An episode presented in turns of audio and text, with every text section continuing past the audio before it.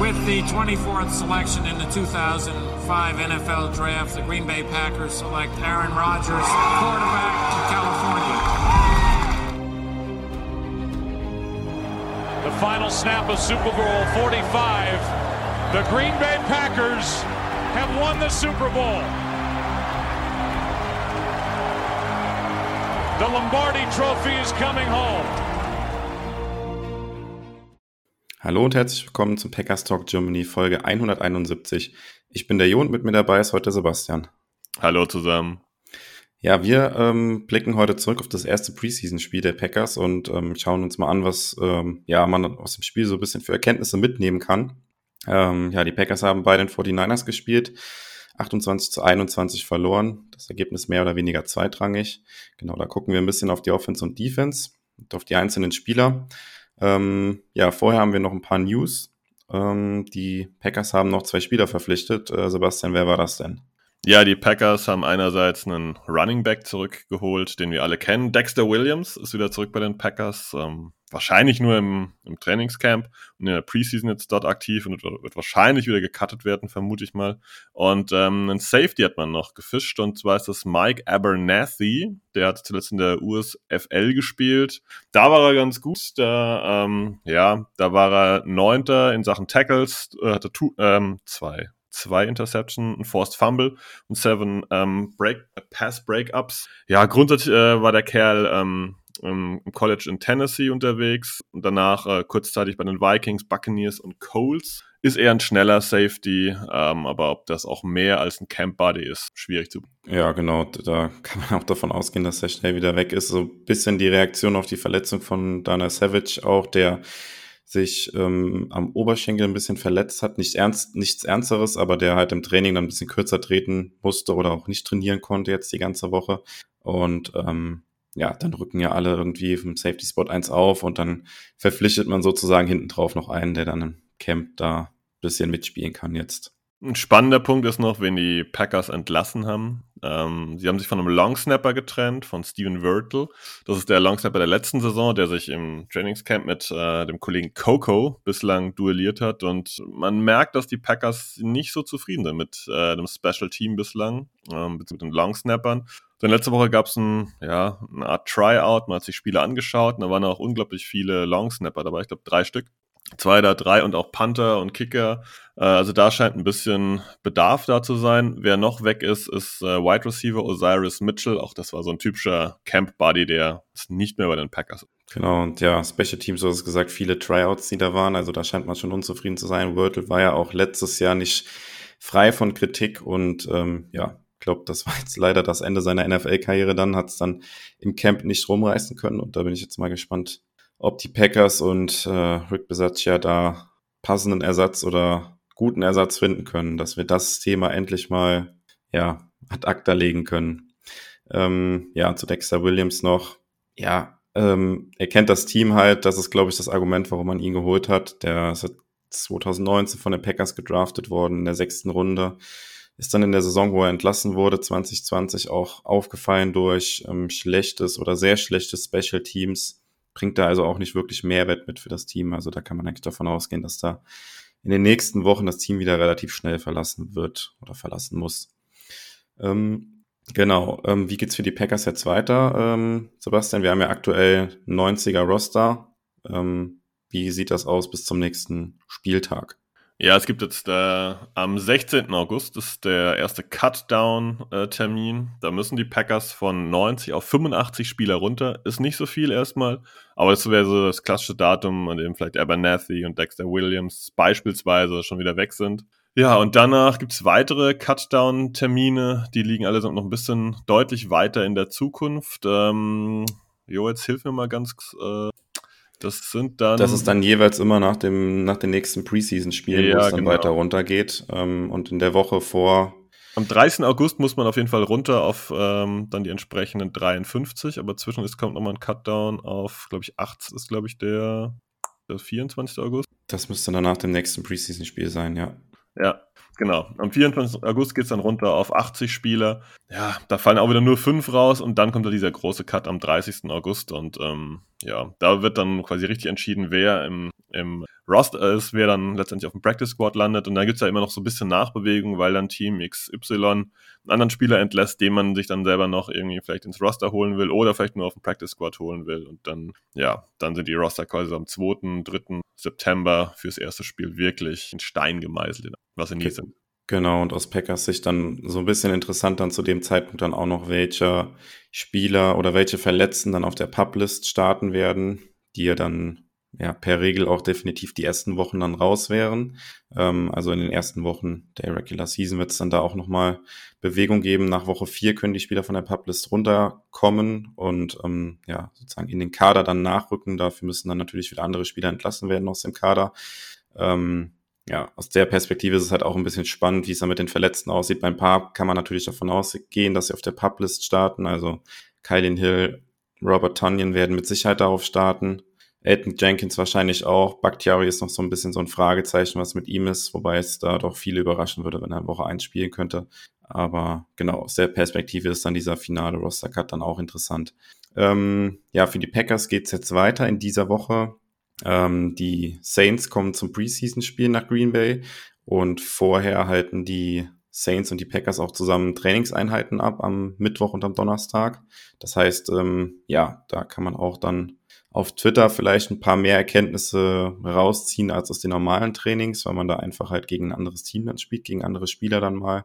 Ähm, ja, und daher ganz spannende Sache im Hinblick auf das nächste Spiel, dann auf das nächste Preseason-Spiel. Und genau, Stichwort Preseason-Spiel, das war es jetzt soweit zu den News. Ähm, ja, wir schauen uns jetzt ein bisschen das Spiel gegen die forty-niners noch ein bisschen im Detail an, gehen da die Positionsgruppen durch und ähm, ja, wollen mit der Offense starten und dem Quarterback Jordan Love durfte starten. Ähm, vielleicht mal zu Anfang noch, Sebastian, ich, ich war ein bisschen überrascht, dass es nur eine Halbzeit war. Oder ähm, ja, wie hast du das gesehen? Hättest du auch gedacht, er spielt mehr? Mehr, ja, aber ich habe jetzt auch nicht gedacht, dass das ganze Spiel spielt. Es liegt, glaube ich, einfach an der Komponente Danny Etling, der dritte Quarterback aktuell, der einfach auch vorher nicht bei den Packers war. Das heißt, das ist auch jemand, der also sich da hat reinkämpfen müssen, der jetzt erstmal neu ist, sich an viele Sachen gewöhnen muss. Ich glaube, da wollte man auch sehen, ob das wirklich eine gute Option ist, ihn als Nummer drei zu behalten. Da, das wollte man, glaube ich, relativ rechtzeitig feststellen und ähm, daher, ja, habe ich schon gedacht, dass äh, Etling auf jeden Fall ein Quarter spielt, dass jetzt die zweite Hälfte komplett spielt.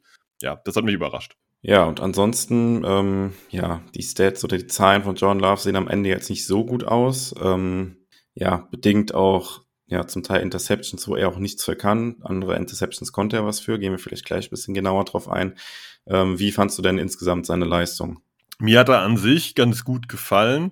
Du hast schon diese Stats erwähnt. Ähm, ja, diese, diese Interceptions, die stören einem dann natürlich so ein bisschen. Wenn ich aber jetzt rein auf den Spielstil gehe, ich habe ihn als wesentlich ruhiger, als wesentlich entspannter und ist schwierig natürlich immer so aus, aus der ja, Zuschauerperspektive zu beurteilen, aber ich habe ihn als analytischer empfunden, also das Spiel wesentlich besser analysiert hat und dann auch bessere Entscheidungen insgesamt getroffen hat. Was jetzt nicht heißt, dass jede Entscheidung gut war. Ähm, aber mir hat an sich der, der Progress, wie man so schön sagt, der hat mir gefallen.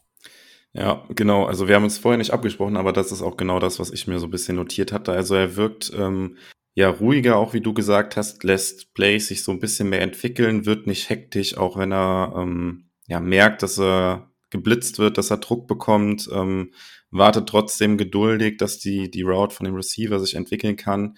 Ähm, wirkt da einfach ein bisschen reifer, gefestigter, ähm, hat aber dann auf der anderen Seite trotzdem immer noch ja diese ja Accuracy-Probleme, wo er halt einfach ja den Ball nicht gut platziert, in den Rücken wirft, auch bei Screens oder sowas. Das hat er noch nicht so ganz rausbekommen, aber die andere Sache fand ich ihn deutlich verbessert auf jeden Fall.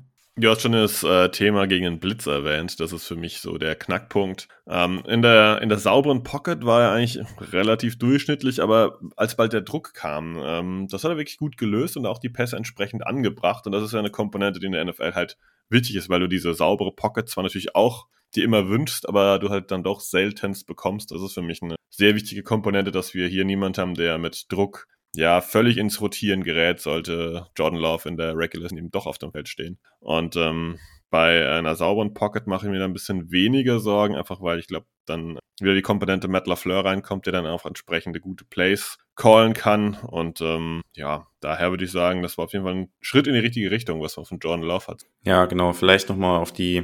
auf die Interceptions eingegangen. Ich glaube, die eine Interception ähm, auf Romeo Dubs, ähm, ja, so ein bisschen contested Catch-Situation, ja, wo sogar erst in-game ähm, der Catch gegeben wurde für Dubs und ähm, ähm, ja, Kyle Shanahan und das Player gechallenged, kam dann als Interception zurück. Ich glaube, das kann man schnell abhaken. Ähm, ja, sowas passiert einfach, oder? Wie siehst du die Situation?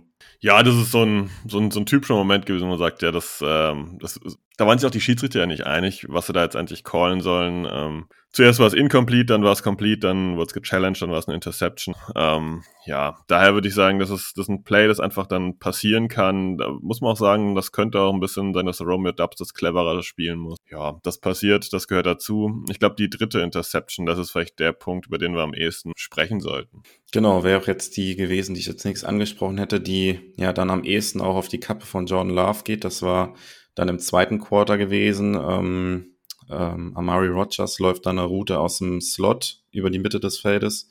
Ähm, ja, und ist eigentlich zu keinem Zeitpunkt frei. Und der ähm, ja, Defensive Back der forty-niners ist eigentlich die ganze Zeit vor Rodgers, ahnt, was kommt. Und ja, ist, ja, also Rodgers ist zu keinem Zeitpunkt eigentlich wirklich offen. Es gab dann auch im Nachhinein so eine Diskussion, ob er die Route schlecht gelaufen ist oder sowas. Aber Love darf den Ball natürlich niemals dahin werfen. Und das war... Ja, das war schon ein sehr schlechtes Play, muss man leider so sagen. Ja, man muss äh, hinzufügen, dass Matt LaFleur Love da ein bisschen entschuldigt hätte, dass, ich glaube, zwei Receiver hat er gesagt, wären nicht die richtige Route gelaufen und so weiter und so fort.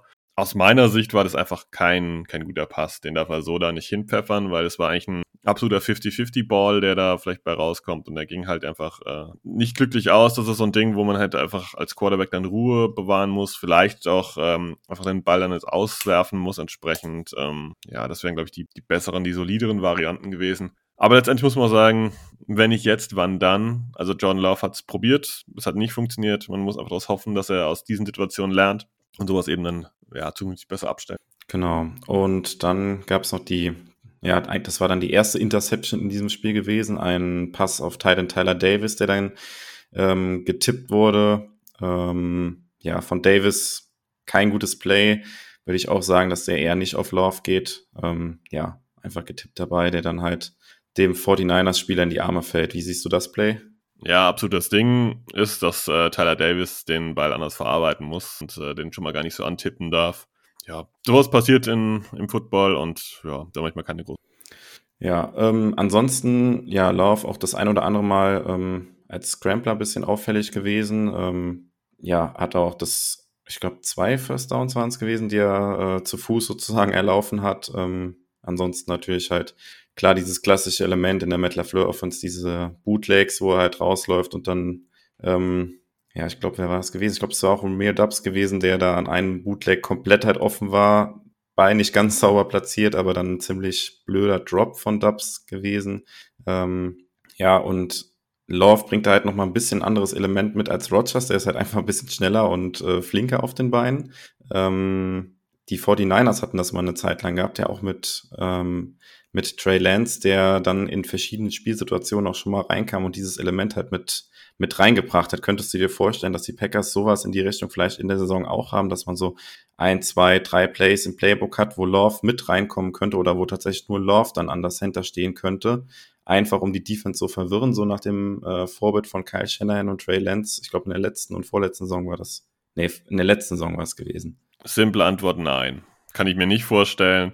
Ich kann mir schon mal gar nicht vorstellen, dass äh, Lance Rodgers in einem Play ersetzt. Ich glaube, das äh, funktioniert auch mit der Persönlichkeit von Rodgers eher nicht. Ähm, die Combo, dass er zusammen mit Rodgers auf dem Feld steht, sehe ich irgendwie auch nicht. Ich glaube, wenn, ich glaube eher, dass wenn man da kreativ werden will, dass dann wieder Dillon und Jones vielleicht auf dem Feld stehen. Solche Kombinationen dann, aber ich glaube nicht, dass wir im Laufspiel als plötzlich dann Trey Lance, äh, äh, Jordan Love dann auf dem Feld noch. Okay, also mh, ja, zusammengefasst, das war so ein ja, durchwachs- durchwachsenes äh, Spiel von Jordan Love. Ähm, Durchwachsen bis ja. Gut, würde ich sagen. Also genau. Die Spielelemente waren eigentlich ganz gut. Klar, die Interceptions sehen einfach doof aus. Das sieht niemand gerne auf dem Spielberichtsbogen, aber er hatte auch zwei Touchdown-Pässe. Darf man auch nicht vergessen. Und ich finde, die Entwicklung ist in, in die richtige Richtung. Genau, die Entwicklung geht in die richtige Richtung und das ist auch für ihn persönlich jetzt halt wichtig. Ähm, die Packers sind dann in der nächsten Offseason gefragt, ob sie seine, seine Fifth-Year-Option ziehen. Und es könnte natürlich jetzt sein, ähm, dass das jetzt die zwei Preseason-Spiele, die jetzt noch kommen, die letzte Möglichkeit ist, sich halt ähm, in einem Spiel halt zu zeigen, zu beweisen. Klar, die Packers sehen ihn dann jeden Tag noch im Training bis zur nächsten Offseason, aber das ist natürlich nochmal was anderes wie, wie im Spiel.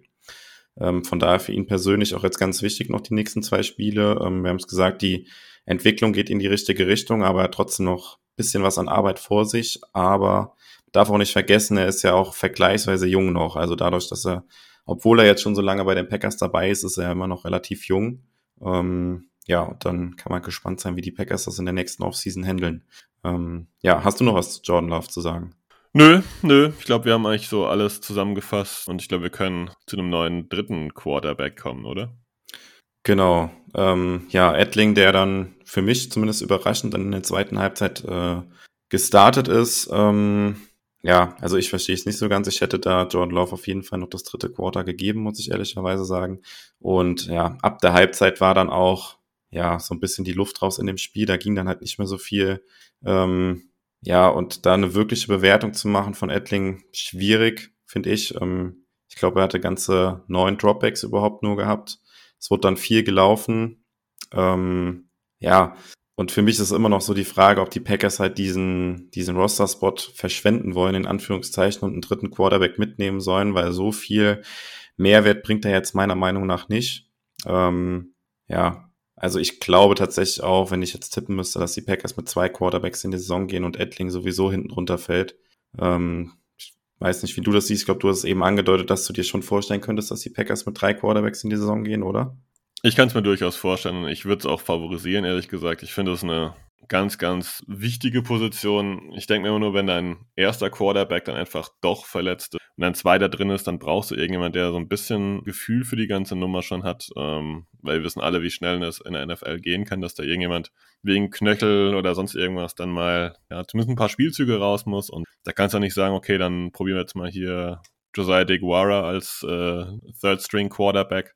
Und ich glaube, das ist jetzt ein schwieriges Thema und ich glaube, wir sollten jetzt nicht wieder in die Jordan-Love-Diskussion abrutschen. Aber ich kann mir auch vorstellen, dass die Packers sich schon ganz gerne darauf vorbereiten, falls nicht doch irgendwann mal irgendein Team anklopft und sagt, hört mal zu, wir hätten ganz gerne Jordan Love via Trade und wir würden euch wirklich ein gutes Angebot machen. Und dann, glaube ich, habe ich das Gefühl, sind die Packers schon ganz gerne präpariert, dass wir jemand haben, der dann in diesen äh, Zweier-Spot auf jeden Fall reinrutschen könnte und den Platz hinter Rodgers einnimmt. Und ich glaube, daher sind die Packers schon an der Thematik in sich auskennt. Ein gutes Gefühl. Okay, das ist natürlich ähm, ja ein Punkt, Ähm, den man berücksichtigen kann, genau. Ähm, ja, also, haut- nur zum Einwurf, ich halte das nicht für wirklich wahrscheinlich, aber ein gutes Team sollte sich halt auch auf sowas vorbereiten. Wir haben jetzt, glaube ich, alle mitbekommen, vielleicht habt ihr es schon mitbekommen, dass ähm, die New York Jets mit Zach Wilson ein bisschen Quarterback-Verletzungsprobleme äh, haben. Der ist da ein bisschen, ich nenne es mal umgeknickt, ein bisschen doof aufgekommen, fehlt jetzt wohl irgendwie drei, vier Wochen. Ja, das geht ruckzuck und ähm, man weiß nie. Ich glaube, die Packers haben jetzt erst kein großes Interesse an dem äh, Jordan Love-Trade, aber vielleicht gibt es immer noch so ein, das berühmte unmoralische Angebot, sich darauf vorzubereiten. Das ist einfach auch Pflicht eines N F L-Teams.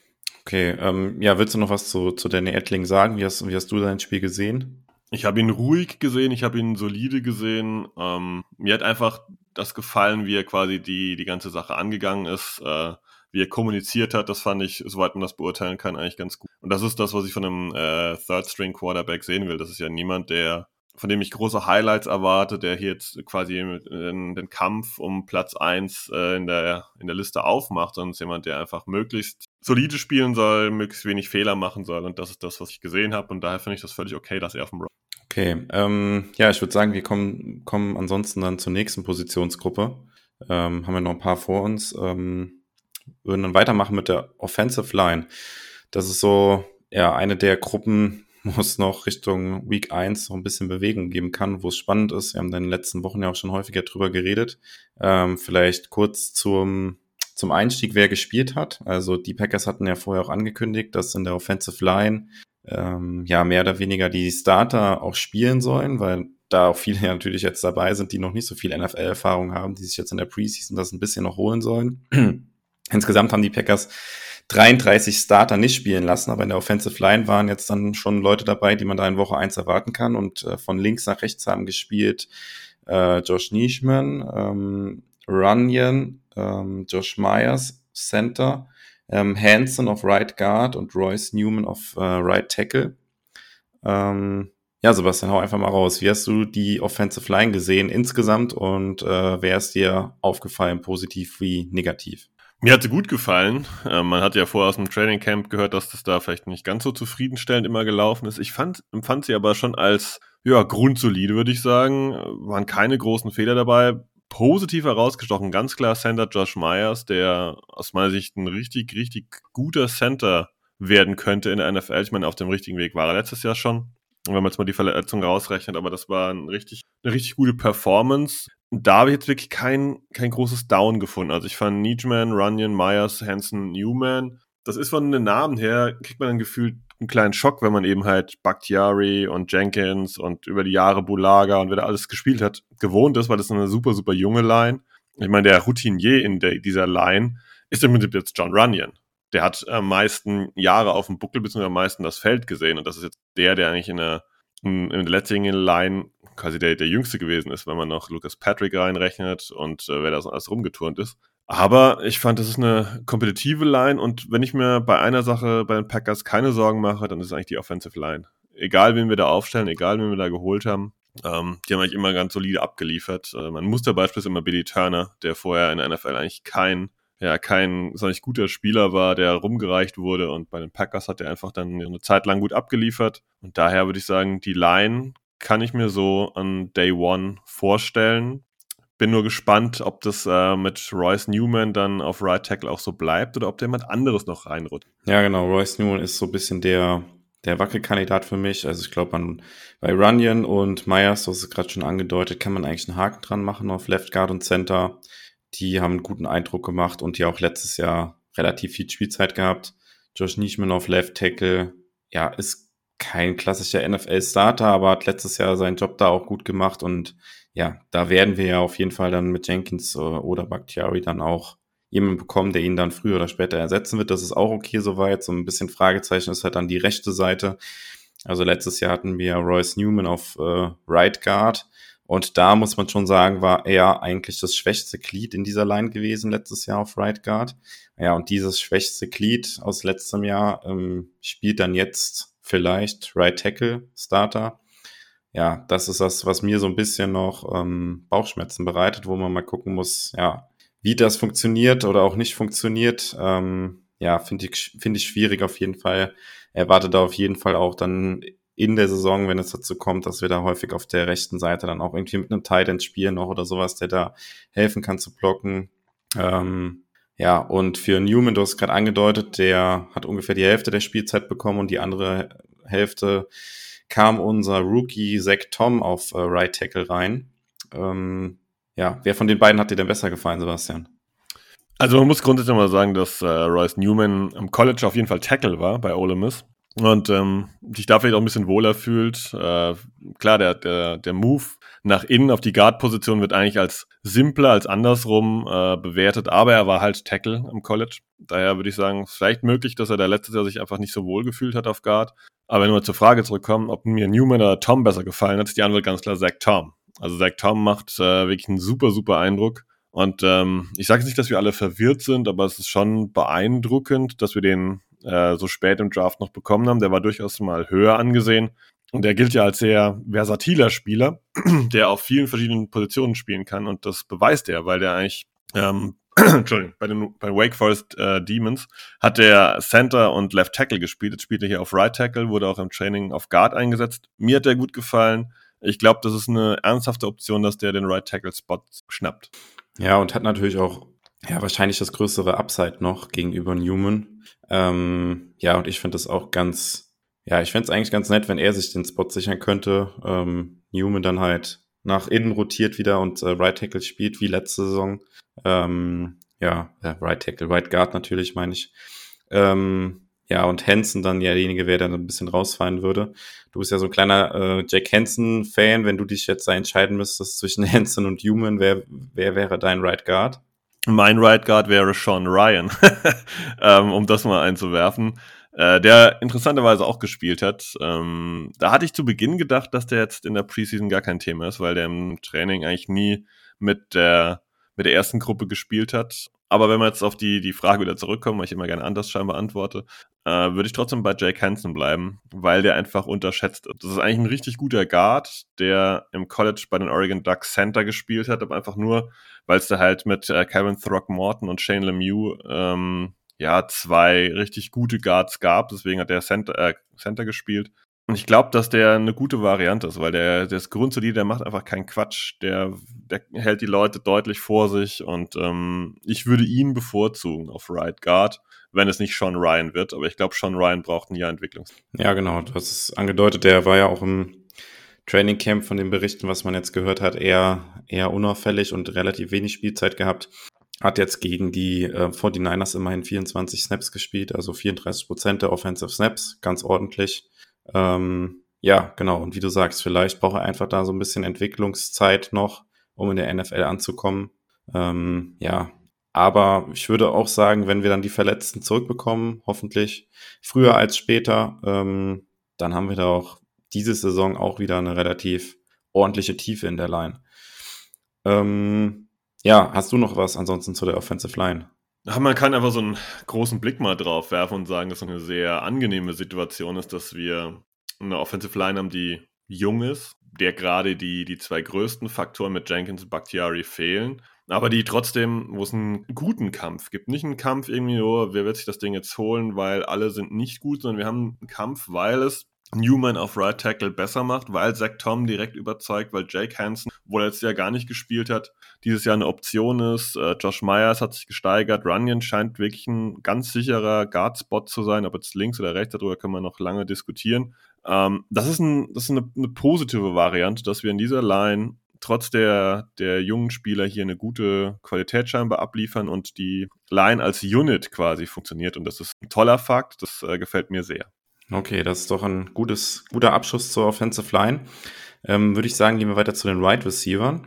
Ähm, ja, hier haben natürlich die, ja, die etablierteren äh, nicht gespielt, also Alan Lazard hat nicht gespielt, ähm, Randall Cobb hat nicht gespielt, Sammy Watkins hat nicht gespielt, ähm, Christian Watson immer noch verletzt und ähm, ja, alle Augen waren mehr oder weniger auch auf Romeo Dubs ge- gerichtet, der ja im Training Camp ordentlich abgeliefert hat und diese Wow-Plays, äh, wie es die Beatwriter immer äh, sagen, im Training zahlreich hatte. Ähm, ja, ansonsten, ja, Spieler, die man noch erwähnen kann, Amari Rodgers und äh, Jawan Winfree und danach, ja, Danny Davis und Hyman noch gespielt, relativ wenig Snaps aber auch, also das, ähm, ja, Spieler, die wahrscheinlich sowieso hinten runterfallen werden, also auf die Die drei genannten, also Rodgers, Winfrey und äh, Dubs, kann man so ein bisschen äh, schauen. Die anderen werden wahrscheinlich früher oder später sowieso mit den Roster-Cuts hinten runterfallen. Wie hast du ähm, insgesamt die Wide-Receiver-Gruppe gesehen, Sebastian? Ich würde sagen, das war ordentlich. Ähm, wenn wir das einfach mal so ein bisschen durchgehen. Ähm, Romeo Dubs hat mich überzeugt, klar. Da waren ein, zwei Drops dabei, die nicht hätten sein müssen. Aber ich habe das auf dem Discord auch erwähnt. Wenn neue Spieler in die N F L kommen, geht es erstmal bei Wide-Receivern oder bei Receivern, das ist auch im Allgemeinen so, ähm, darum, dass du Separation kreieren musst, egal wie, ob das durch Speed ist, ob das durch, durch Route-Running ist oder dass du alternativ bei Contested Catches richtig bist. Das musst du schaffen, dass du Zeit bekommst, deine anderen Probleme anzugehen. Wenn du nämlich keine Separation kreierst, dann bist du einfach weg vom Fenster, weil damit können die in der, in der N F L logischerweise nichts anfangen. Und der Punkt ist bei Romeo Dubs überhaupt kein Thema. Er kreiert regelmäßig Separation und das ist äh, ja super, dass man dieses Thema überhaupt nicht mehr ansprechen muss, sondern dass es wirklich nur darum geht, okay, der Catch war vielleicht nicht ganz sauber, hier musste noch dies oder das tun. Daher würde ich sagen, für mich sieht er aus, jetzt nicht wie ein N F L-Superstar, aber wie ein solider N F L-Spieler auf jeden Fall. Und das ist eine Variante, die man natürlich äh, in der Runde gerne findet und der den Packers da auf jeden Fall gut tut. Oder wie siehst du Romeo Dubs? Ähm, ja, ich finde, er hat im Prinzip da angeknüpft. Also das war jetzt das erste Mal, dass man das jetzt so als Zuschauer sehen konnte und vergleichen konnte mit dem, was man so von den Berichten aus dem Camp gelesen hatte. Aber ich finde, er hat genau da weitergemacht. Ähm, wie du gesagt hast, er hat da... Ähm, Separation kreiert. Äh, klar, es waren jetzt, glaube ich, zwei Drops dabei, die da nicht so schön waren, aber das hat man auch im, im, in den Berichten schon mal gelesen, ähm, dass da ein, zwei Drops immer dabei waren. Ähm, das ist dann halt eher was, woran man arbeiten kann. Du hast das halt auch schon gesagt. Und der gewinnt aber trotzdem halt diese Contested-Catch-Situation als, als Rookie jetzt schon sehr früh im Stadium seiner Karriere. Und das ist halt das, was einen positiv stimmen kann. Und ähm, war natürlich jetzt hier gegen die äh, forty-niners fast Right Receiver Nummer eins, wenn man so will. Und äh, man muss natürlich bedenken, dass da dann an Alan Lazar oder Randall Cobb potenziell noch davor stehen und er dann auch weniger Aufmerksamkeit noch bekommt in der Saison ähm, von, von, der Gegner, von den Gegnern. Äh, von daher war das ähm, ein vielversprechendes Debüt auf jeden Fall, der den, den Hype-Train jetzt nicht bremst. Nee, ganz im Gegenteil. Ich glaube, das dürfte jetzt so weitergehen und ähm, ja, ich sitze ja auch durchaus mit drin, daher möchte ich mich da gar nicht beklagen. Wer mir sonst noch gut aber gefallen hat, ist äh, Danny Davis, der Wide Receiver, den die Packers ja quasi vor der Haustür gefunden haben bei den Wisconsin Badgers. Ähm, den fand ich auch relativ aktiv, den fand ich relativ präsent, der war überall zu finden. Ähm, ja, da könnte ich mir durchaus vorstellen, weil die Packers da so eine Tendenz haben, dass sie irgendwann im Camp eigentlich mit auf den Roster nehmen, den vorher eigentlich so keiner auf dem Schirm hat, sodass das vielleicht die Variante ist, dass der sich in die Wide Receiver Competition da so als Nummer sechs, sieben dann doch reinplatziert und irgendwann rausschiebt, den, wo man es vielleicht eher nicht dachte. Genau, es ist auch ein Spieler, den man bisher wenig gehört hatte oder den man eigentlich nicht so wirklich auf dem Zettel hatte. Ähm, ja, und da jetzt vielleicht mit einem sehr guten Spiel, du hast es gesagt, nochmal so seinen Hut in den Ring geworfen hat für Wide Receiver Spot sechs, sieben, irgendwas in die Richtung. Und dann am Ende natürlich auch die Frage immer, wie viele Wide Receiver die Packers mitnehmen wollen. Ähm, mindestens aber auf jeden Fall, würde ich sagen, ein, ein Spieler für, fürs Practice Squad, wenn er dann nicht von einem anderen Team gesigned wird. Ähm, ja, ansonsten noch relativ auffällig und mit sehr viel Spielzeit. Ähm, dreiundfünfzig Snaps und fünfundsiebzig Prozent der Snaps, ähm, Amari Rodgers. Kommt jetzt in sein zweites Jahr und ähm, ja, wir haben hier auch im Podcast ähm, zuletzt schon mal über ihn gesprochen, dass da jetzt dieses Jahr so ein bisschen so eine Entwicklung kommen muss. Ähm, ja, auffällig war, was man halt auch schon gelesen hat, ist, dass er, ähm, ja, ich will nicht sagen abgespeckt hat, aber vielleicht doch ein bisschen Muskelmasse verloren hat, ein bisschen schlanker wirkt, dadurch ähm, ja auch ein bisschen schneller wirkt, ähm, quicker, agiler ähm, und dadurch jetzt vielleicht, ähm, ja, vielleicht auch von den Packers so ein bisschen als Hausaufgaben mitbekommen hat, diese Veränderung in Anführungszeichen für die Offseason, dass die Packers ihn dann jetzt auch diese Saison vielleicht mehr da einsetzen können, wo sie ihn einsetzen wollen. Ähm, ja, er hat auch Special Team ganz gut gespielt, also die Returns ähm, von Punts und Kickoff waren gut gewesen, hat ja diesen einundfünfzig Yard Return auch gehabt. Und was in Erinnerung geblieben ist, dieser zweiundzwanzig Yard Catch and Run äh, zum Touchdown dann, wo er da an der Seitenlinie entlang und sich am Ende dann halt lang macht und den Football in, über die Goal-Line hält. Ähm, ja, da war ich auch positiv überrascht, muss ich sagen. Das war ein ganz, ganz guter Auftritt gewesen von Amari Rodgers. Wie hast du ihn gesehen? Ja, du hast es eigentlich schon gut zusammengefasst. Ähm, das ist, du hast eigentlich alles gesagt, was man sagen muss. Letztendlich kann man auch das runterbrechen und sagen, dass er muss jetzt auch. Das ist ja jetzt die Chance für ihn. Mit Davante Adams ist weg. Randall Cobb wird nicht jünger. Hat jetzt auch ein bisschen Probleme gleich mit was der Fuß, Fuß gehabt. Das ist seine Chance und er muss jetzt liefern. Ansonsten wird, glaube ich, die Luft relativ dünn, wenn ähm, Dubs liefert, wenn Watson jetzt an ihm vorbeiziehen sollte. Daher, ja, ich war zufrieden in diesem ersten Preseason-Game. Ich hoffe, das geht die nächsten zwei Spiele, sollte er beide äh, weiter so. Und dass wir dann hier wirklich eine Variante haben, wo man sagen kann, der gehört auf jeden Fall ins Roster. Ja, also so wie es aussieht, scheint er jetzt auch dann der bevorzugte Returner zu sein bei den Packers. Bin ich dann auch mal gespannt, wie wie sich das entwickelt dann in der Saison. Ähm, wenn er auf Right Receiver eine größere Rolle bekommen sollte oder ja während der Saison sich da öfter zeigt, ob das dann auch so bleibt, das ist ja immer so eine ja Sache mit den Returnern, die ja dann häufig doch eher von Backups ausgeführt wird. Ähm, ja, und wo er auch letztes Jahr nicht immer frei von Kritik war, wie wie siehst du da seine Rolle im, im Special Team? Ich glaube, das ist super schwer zu beurteilen, weil ähm, ja mit äh, Bisaccia ist ein neuer Special-Team-Coach da und es ist zu hoffen, dass einfach diese ganzen, ich nenne es mal Stupid Plays, die wir da letztes Jahr gesehen haben, dass die einfach alle wegfallen, weil wir haben es schon oft thematisiert, die Packers brauchen jetzt nicht das beste Special-Team der Liga, wenn wir einfach nicht mehr der absolute Bodensatz sind, dann ist das völlig in Ordnung und äh, ja, da gehört Amari Rodgers rein, dass der da halt ja, dieses äh, Special Team dann auch, ich möchte nicht sagen mit anführt, aber halt auf dieses gute Level führt, weil Blocking und so weiter ist eine Komponente, wenn der hinten mit dem Ball aber hier, ja, Mist baut, Muffed Punt oder was, was auch immer, dann ist völlig egal, wie vorne dran geblockt wird. Also er ist schon eine Schlüsselposition oder der, der Returner an sich ist eine Schlüsselposition und da darf einfach Quatsch passieren wie in den letzten Jahren. Ja, ähm, genau, ansonsten läuft da ja auch noch ein Marley Taylor rum, der jetzt äh, verletzt war, der auch schon länger bei den Packers dabei ist, der da auch um ja einen Roster-Spot noch kämpfen wird, der sich jetzt nicht zeigen konnte. Ähm, ansonsten hat noch gespielt ähm, Samari Touré, der auch im Camp so ein bisschen für Aufmerksamkeit gesorgt hat. Ihn fand ich jetzt ähm, ja im Spiel gegen die forty-niners aber eher unauffällig. Ja, ich glaube, da gibt es nicht mehr so arg viel zu den anderen Wide Receivern zu sagen. Winfree, Touré waren ein bisschen unauffällig. Wer mir nicht so gefallen hat, ist ähm, ja, Touchdown Camp Buddy. Dann würde ich auch sagen, das ist vielleicht einer der ersten Cuts. Ishmael Hyman, den man auch spät verpflichtet hat, das war eher unzufriedenstellend. Ich habe das wohl keine Separation gesehen, die der hat großartig kreieren können. Und das ist für mich ein K O-Kriterium. Ja, ich glaube, damit haben wir zu den Wide Receivern auch ähm, ja, alles gesagt, was es zu sagen gibt. Ähm, konnte man jetzt insgesamt nicht so viel rausziehen, außer jetzt ähm, Rodgers und äh, Dubs. Ähm, ansonsten von den beiden aber ein gutes Spiel.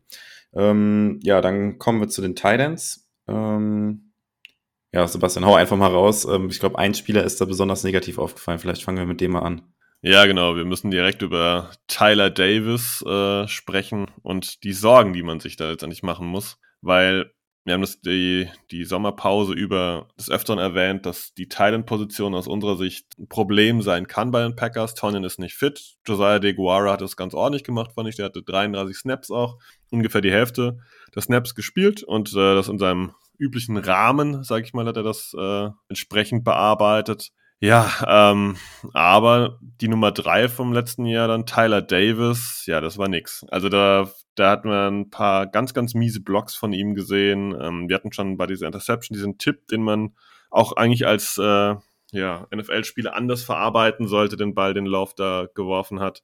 Und danach äh, Alizé Mack und äh, Sal Cannella sind zwei Tight Ends, die aus meiner Sicht keine wirkliche N F L-Zukunft haben. Ja, kritische Position. Ähm, Tyler Davis ist für mich, wenn das so weitergeht, ich glaube, man wird ihm noch ein Preseason-Game geben, weil er letztes Jahr schon da war, aber wenn das im nächsten Spiel nicht besser ist, ist es für mich ein klarer Cut-Kandidat. Ja, genau, und das ist ähm, ja fast verwunderlich, würde ich sagen. Er, er kennt eigentlich das Team, hat letztes Jahr halt ordentlich gespielt, war eine In-Season-Verpflichtung letztes Jahr auch gewesen, hat das da eigentlich ganz ordentlich gemacht.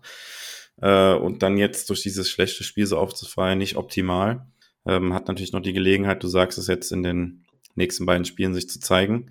Und ähm, ja, ansonsten wird es da schon dünn, weil die Packers halt auch niemanden haben. Also ja, es gibt noch einen Dominic Daphne und einen Josiah Deguara, du hast es gesagt, aber die sind halt von der Rolle her eigentlich ganz anders. Ähm, ja, schwierig. Also wenn Tyler Davis da sich nicht steigern sollte, dann ist das wirklich eine Position, wo man dann auch ja noch Bauchschmerzen haben muss, bis Robert Tonyan wieder fit ist. Ich könnte mir da an der Position wirklich auch vorstellen, dass die Packers da durchaus schauen, welcher Tight End in einem anderen Team vielleicht noch den Cut erhält, der vielleicht eine Option ist. Ich würde da ein bisschen Movement erwarten, weil auch Sal Cannella kam auch relativ spät zum Team und ist jetzt auch jetzt niemand, der, ja, glaube ich, großes Potenzial hat. Ich kann mir vorstellen, dass wir die nächsten Tage hier ein bisschen Bewegung noch sehen im Bereich der Tight Ends. Ja, und dann ähm, kommen wir noch zu den, zu den Running Backs. Ähm, klar, Aaron Jones und A J Dillon haben natürlich nicht gespielt.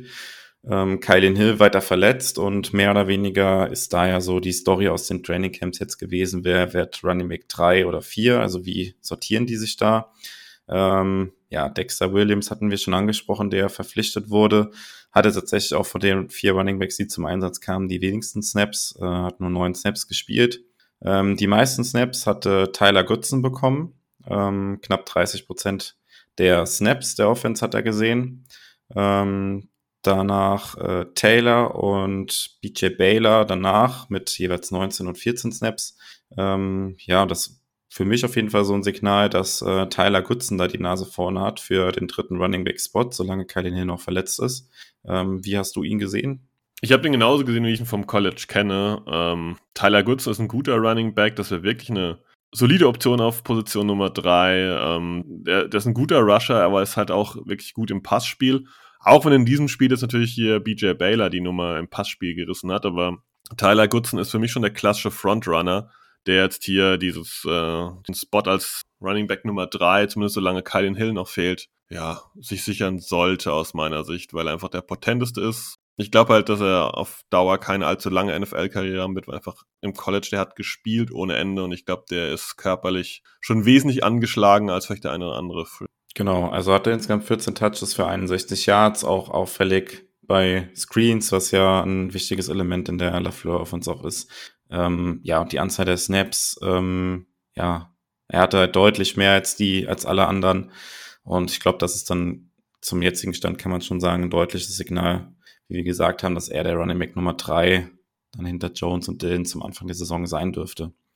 Ähm, der, ja. der, der Knackpunkt ist vielleicht, dass der letztjährige Running Back Nummer vier, der dann irgendwann die Nummer drei auch war, ähm, Kollege Taylor, sich wahrscheinlich mit B J Baylor, was natürlich als Wort äh, super ist, wohl um die Nummer vier streitet, weil letztendlich können wir davon ausgehen, dass irgendjemand, solange Kylin Hill nicht fit ist, auf den Practice Squad wandert und ähm, einer von den zwei wird es werden, einer hatte neunzehn Snaps und Baylor hatte vierzehn Snaps und ähm, das wird, glaube ich, die spannende Kiste, vor allem, weil B J Baylor halt im Passspiel überzeugt hat, er hat zwei Bälle gefangen und damit fünfundsiebzig Yards äh, dann erlaufen. Das äh, ist natürlich eine Komponente, die man die nächsten ein, zwei Wochen auch gut beobachten kann. Genau, absolut.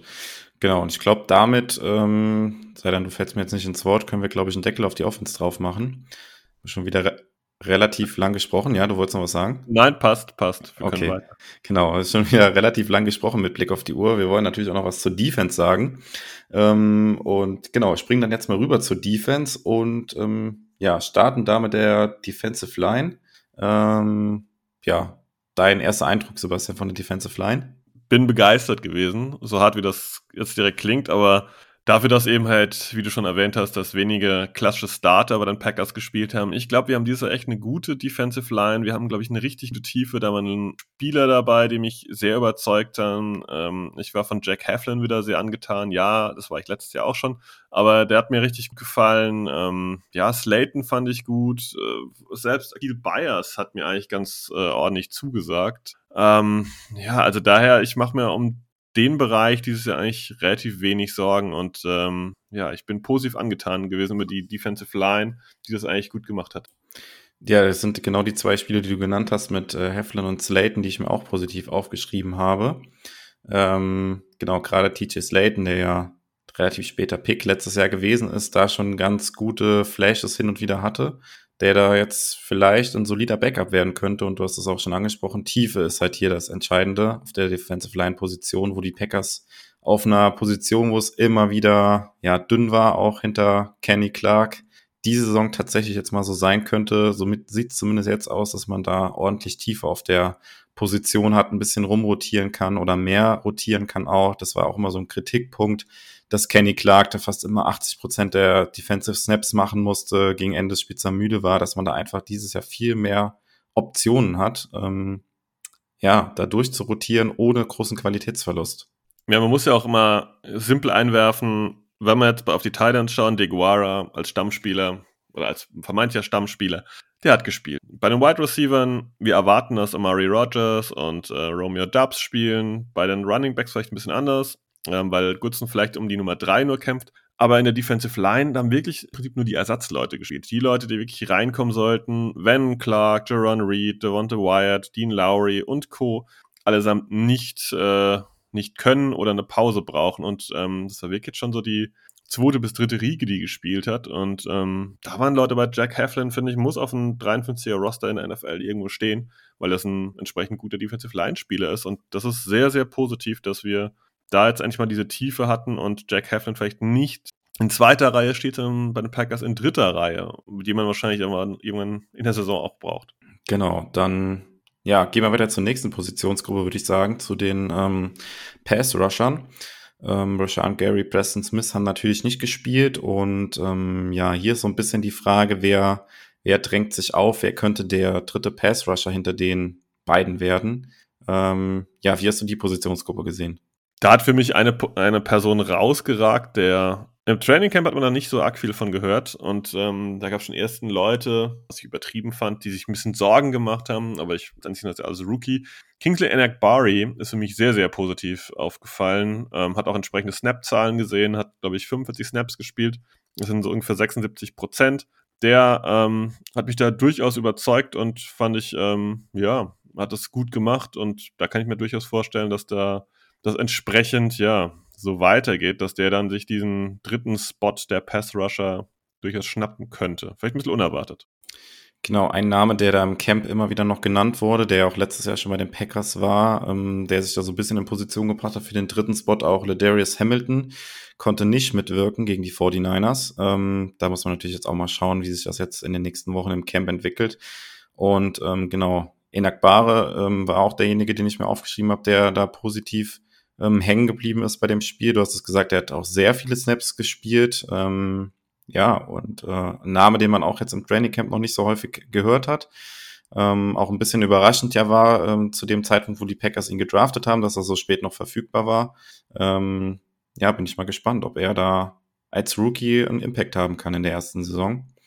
Ähm, genau, ansonsten auf der Linebacker-Position, ähm, ja, ist mir jetzt sonst, also, also Pass-Rusher, Outside-Linebacker, ist mir sonst jetzt keiner sonst äh, in Erinnerung geblieben. Ich weiß nicht, wie es dir geht. Hast du noch einen Namen, den du noch einwerfen wollen würdest? Nee, man könnte nur drüber reden, dass ähm, Tipa Galea ähm, ja, verletzt raus musste. Den hätte man wahrscheinlich noch ein bisschen ja, mehr erwartet, da die anderen Spieler sind, glaube ich, Leute, die halt ja am Ende des Rosters stehen und dann vielleicht wirklich maximal in Practice Squad kämpfen. Ich finde es positiv, dass Enak Barre da jetzt mal abgeliefert hat und dass es hoffentlich so weitergeht in den nächsten ein, zwei Preseason-Games, dass man hier vielleicht wirklich eine Nummer drei, Nummer vier mit ihm und Hamilton hat. Genau, dann gehen wir mal weiter in die Mitte der Defense, ähm, zu den klassischen Inside-Linebackern.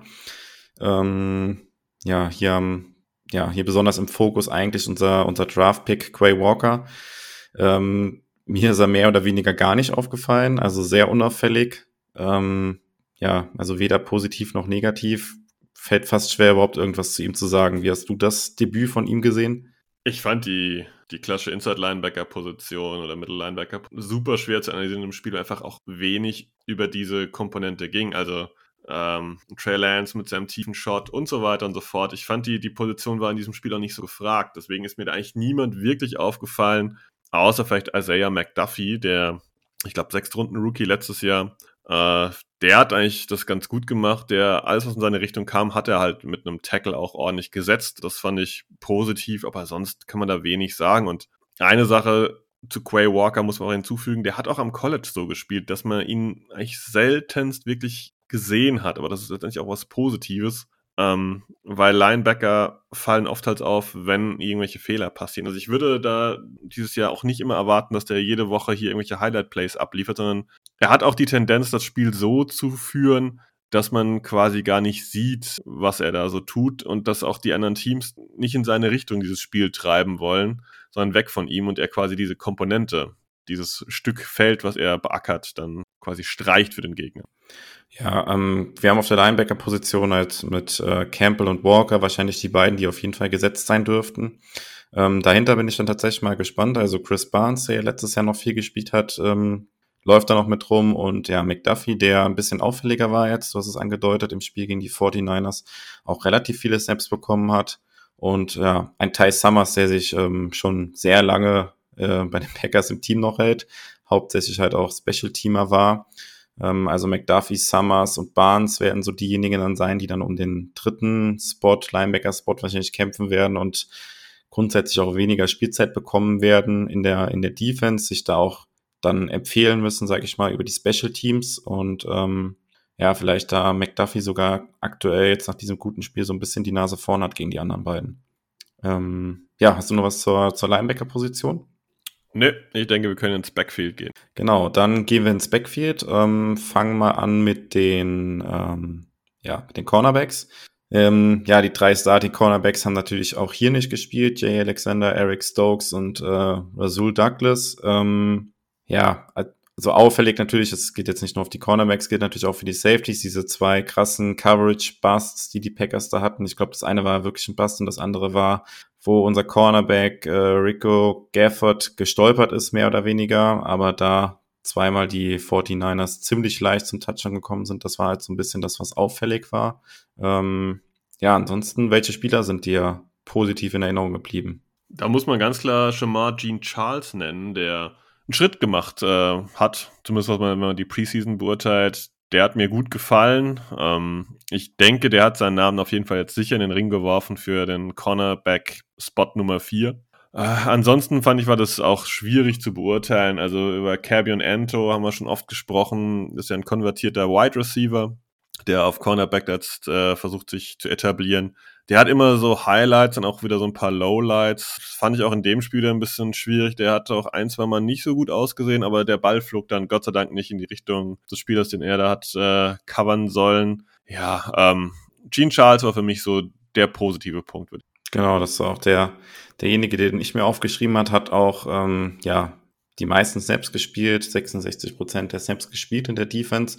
Und ähm, ja, das wäre schön, wenn er jetzt in seinem zweiten Jahr, in das er jetzt kommt, ähm, ja, einen kleinen Sprung gemacht hat und ja, er muss ja, ist ja kein Starter in dem Sinne und er ist vierter Cornerback und dafür ist das, glaube ich, ganz ordentlich gewesen, was er gemacht hat.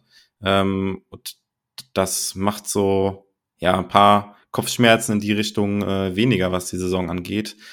Tiefe auf Cornerback ist natürlich immer noch ein Problem, du hast es gesagt, dahinter, ja, verschwimmt es dann schnell, ähm, ja, sticht keiner so richtig heraus, wobei du dann halt natürlich auch schon bei Cornerback fünf bzw. sechs bist und das halt in der Regel dann auch Spieler sein sollten, die eigentlich weniger Spielzeit bekommen sollten.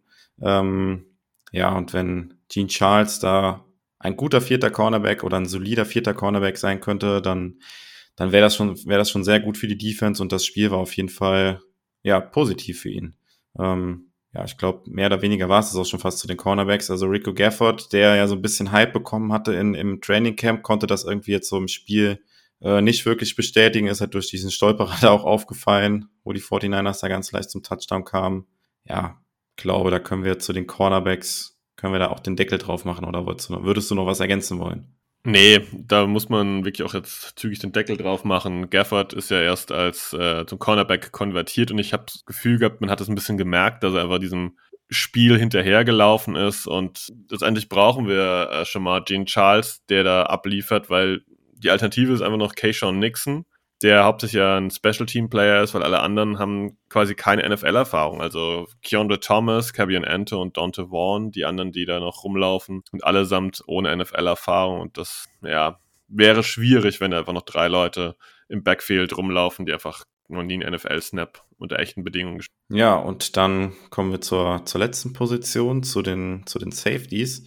Ähm, auch hier natürlich die beiden Starter nicht gespielt, äh, Darnell Savage immer noch verletzt, hätte wahrscheinlich sowieso nicht gespielt, Adrian Amos natürlich auch nicht gespielt und ähm, ja, dahinter ist auch so ein bisschen die Frage, wer wird Safety drei und vier, also vier Safeties wird man vermutlich auf jeden Fall mit in die Saison nehmen. Ähm, ja, der Special-Teamer, den die Packers vor kurzem erst noch verpflichtet haben von den Raiders, ähm, Dallin Leavitt, ähm, ja, der als Special-Teamer vielleicht ein bisschen Value mitbringt, aber da im Spiel auf jeden Fall negativ aufgefallen ist, mit diesem Coverage-Bust eben schon angedeutet. Ähm, ja, ansonsten Vernon Scott, der ja schon länger beim Team dabei ist, und Ines Gaines, die so für mich aktuell so ein bisschen die ja, Favoriten auf ähm, Safety-Spot drei und vier sind. Ähm, ja, wie hast du die Safety-Gruppe gesehen gegen die forty-niners? Schwierig, du hast ja schon erwähnt, diesen, diesen einen Bust von Leavitt. Also Leavitt war eine Enttäuschung, muss man so deutlich sagen. Wem mir eigentlich ganz gut gefallen hat, ist Sean Davis und den würde ich vielleicht potenziell sogar als besten Safety nach Savage und äh, Adrian Amos einstufen. Der hat auch ordentliche Snap-Zahlen erhalten, der hat äh, zweiundvierzig Prozent gespielt und Rookie Tariq Carpenter hat sogar neunundfünfzig Prozent der Snaps gespielt.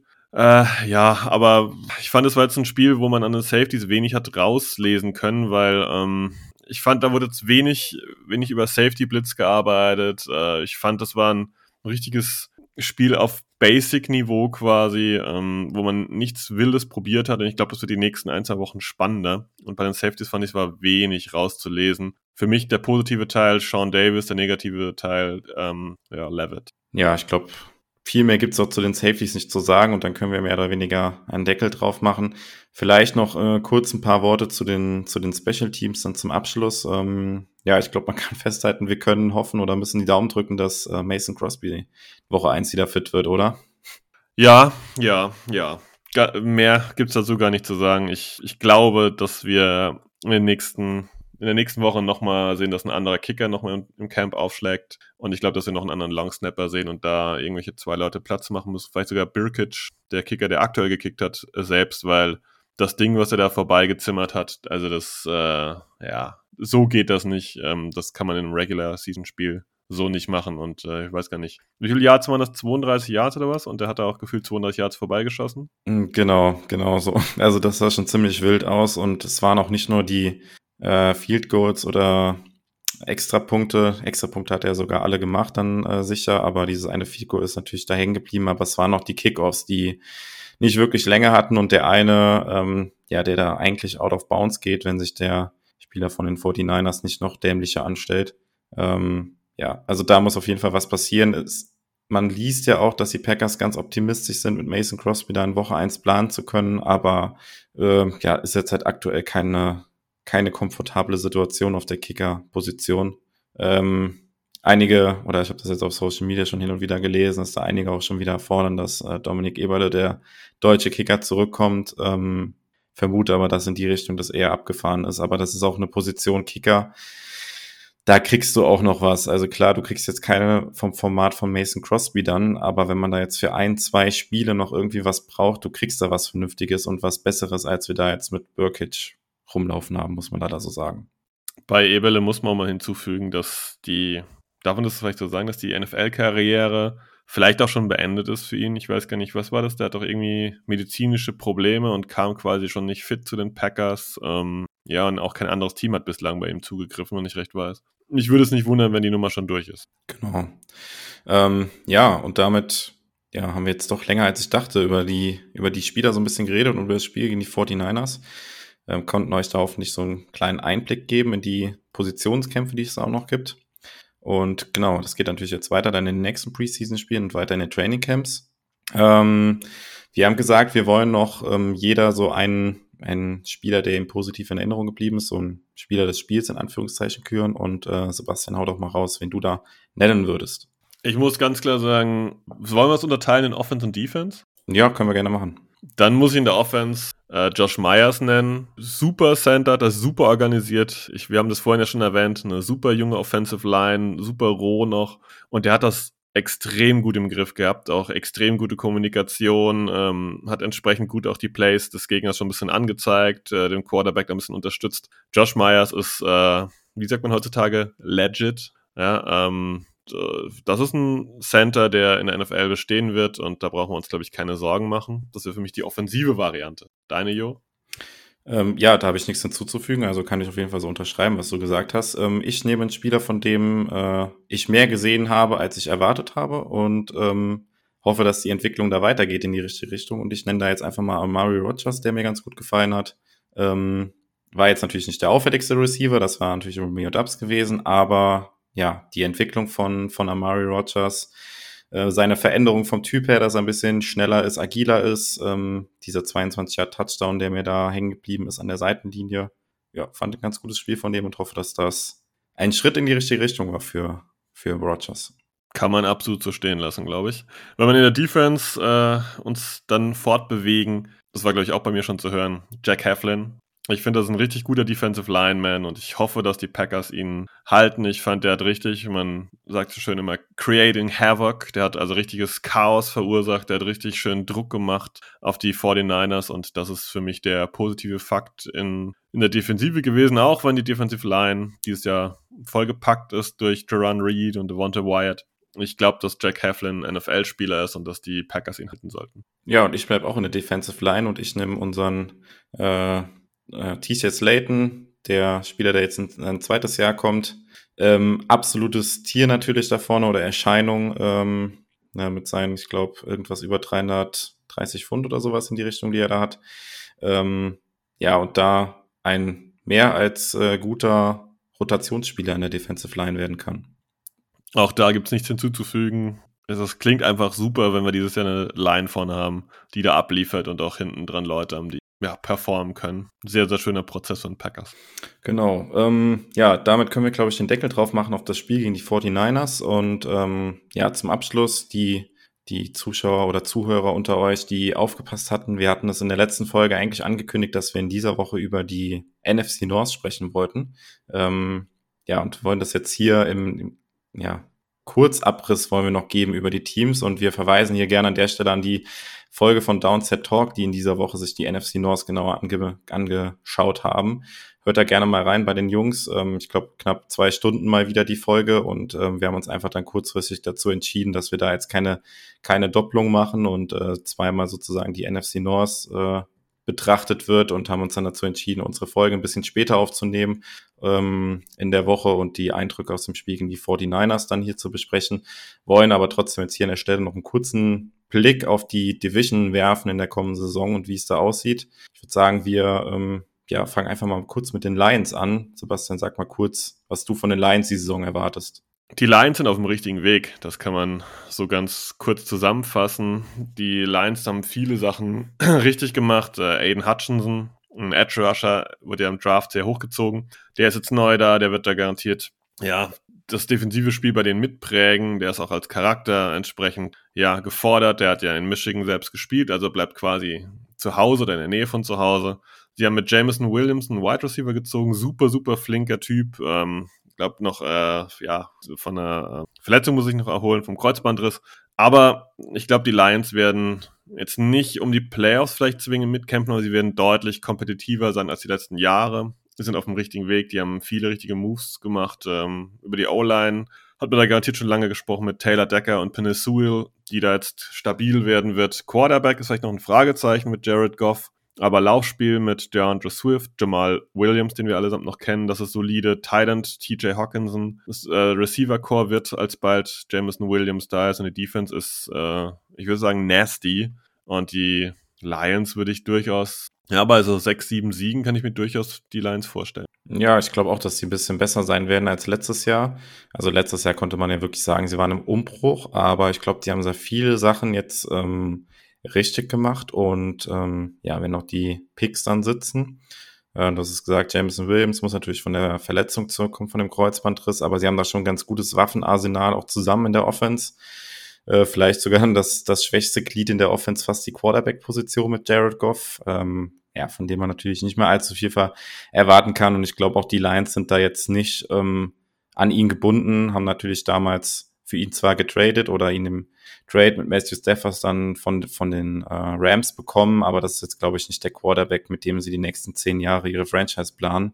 Ähm, ja, und das ist so das Puzzlestück. Wenn sie das noch irgendwie gelöst bekommen, dann haben sie, glaube ich, ein richtig gutes Team zusammen, und ich würde auch sagen, wie du gesagt hast, so fünf bis sieben Siege in der Range würde ich sie sehen, und ähm, ja, damit auf jeden Fall auch ein bisschen besser als letztes Jahr. Wenn wir dann mal weitergehen und schauen uns die Chicago Bears an, da sieht das Bild anders aus. Ich finde, die sind, die waren in den letzten Jahren schon nicht gut, und das geht jetzt aus meiner Sicht noch eine Stufe tiefer. Da ist das völlige Chaos jetzt angekommen. Eigentlich ihre, einer ihrer besten Spieler, vielleicht sogar der beste Spieler, Linebacker Roquan Smith, hat jetzt einen offiziellen Trade gefordert. Da gibt es wohl Vertragsverhandlungen, die nicht so ordentlich gelaufen sind, und er fühlt sich nicht respektiert und so weiter und so fort. Ja, ich, man hat wieder dieses Jahr einen neuen Headcoach da geholt mit, mit Matt Eberfluss. Man hat aber im Draft dann Sachen wieder priorisiert, die eigentlich gar nicht zu dem passen, was man die Jahre vorher gemacht hat. Und man merkt einfach, dass da jedes Jahr wie ein Richtungswechsel da ist. Mal holt man einen neuen jungen Quarterback mit Justin Fields, aber man gibt ihm keine Waffen. Dann gibt man ihm auch keine O-Line. Jetzt wird wieder in die Defense investiert, aber da will jetzt Roquan Smith weg. Also es ist immer ein komplettes Chaos, was da in Chicago herrscht. Und ich glaube, das wird man dieses Jahr auch bitter, bitter böse auf dem Feld sehen, weil, das meine ich nicht böse, aber im Moment ist äh, Equanimus Saint Brown als Starting Receiver ja eingetragen. Die haben quasi Darnell Mooney, und danach kommt schon E Q, und das ist durchaus ein Zeichen, wenn E Q dein zweiter Receiver ist. Genau, der letztes Jahr bei den Packers so, keine Ahnung, sechster oder siebter Receiver war oder sowas, ist jetzt da. Ja, Starting Receiver ist schön für den Jungen natürlich, aber genau, du hast es gesagt.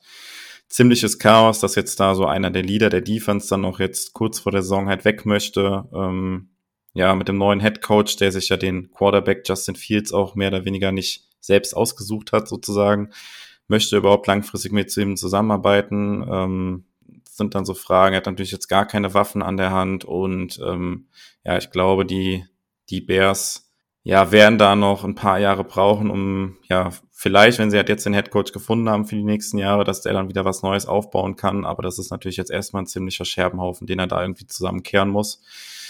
Und ja, ich persönlich erwarte da auch von den Bears nicht allzu viel die Saison und ich würde fast sagen, dass sie dieses Jahr ähm, ja Platz vier in der Defense, äh, in der Defense, in der Division einnehmen könnten. Ja, da sehe ich sie auf jeden Fall. Also die Lions sich deutlich besser und die Bears können sich in den Spielen offensiv eigentlich nur retten, wenn sie über Tyland Cole Kmet gehen oder halt über das Running Game mit David Montgomery. Aber kannst du auch nicht komplett durchziehen, dass du erfolgreich bist. Daher erwarte ich die auf jeden Fall auf Platz vier und ich sehe da, also mehr als vier Siege sehe ich nicht. Ich sehe eigentlich eher weniger, so zwei oder drei vielleicht. Ja, genau. Und dann kommen wir zum, zum letzten Team, zu den Vikings, die vermutlich ähm, ja auf dem Papier und letztendlich dann auch auf dem Platz der Gegner sein dürften, denen es dann zu schlagen geht, um den ersten Platz in der Division für die Packers. Ähm, die Vikings insgesamt eine relativ unauffällige Offseason, würde ich sagen, aber das ist irgendwie bei den Vikings so fast so ein bisschen Standard, würde ich sagen. Ähm, ja, haben letztes Jahr der Right Receiver Position ähm, natürlich einen absoluten Glücksgriff gelandet mit Justin Jefferson, ähm, ja, der, ja, ich glaube, in vielen Fantasy-Drafts auch der erste Wide Receiver häufig ist, der da vom Board geht. Also das zeigt schon, dass die Vikings einen richtig guten Glücksgriff hatten letztes Jahr. Und äh, da darf man gespannt sein, wie sich das im zweiten Jahr entwickelt. Ähm, ja, und die Vikings insgesamt natürlich immer ein, ein unangenehmer Gegner. Ähm, wie siehst du die, die Vikings insgesamt in dieser Saison? Ich sehe sie so wie die letzten Jahre, so ein bisschen weder Fisch noch Fleisch. Das ist ein Team, das aus meiner Sicht ja, wieder so irgendwie ein bisschen um die Playoffs vielleicht mitkämpfen könnte, aber letztendlich dann doch es vielleicht nicht schafft oder gerade so schafft und wieder rausfliegt. Die haben einfach keine Tiefe. Ich meine, wenn wir jetzt die Running-Back-Position ausnehmen, wo sie ähm, Alexander Mattison auf Position zwei haben, Wide Receiver Jefferson hast du erwähnt, Thielen, K J Osborne kommt danach schon, der hat es letztes Jahr ganz gut gemacht. Der kämpft wohl dieses Jahr mit Emmitt Smith-Marset um diesen dritten Wide Receiver-Spot. Okay, gut. Tight End Irv Smith war letztes Jahr verletzt, danach kommt eigentlich schon nichts mehr auf Thailand, dann stehen da Johnny Munt und Ben Ellefson, äh, ja, okay.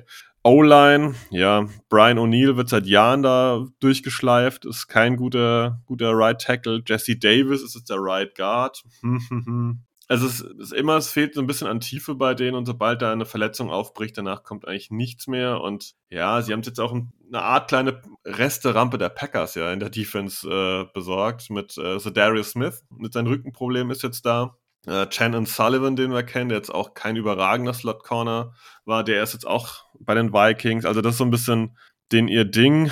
Ja, ich glaube, dass sie so ein, das typische, ja, früher hätte man gesagt, acht und acht Team sind. Ich glaube, dass die jetzt einfach so wieder in der Mitte sind.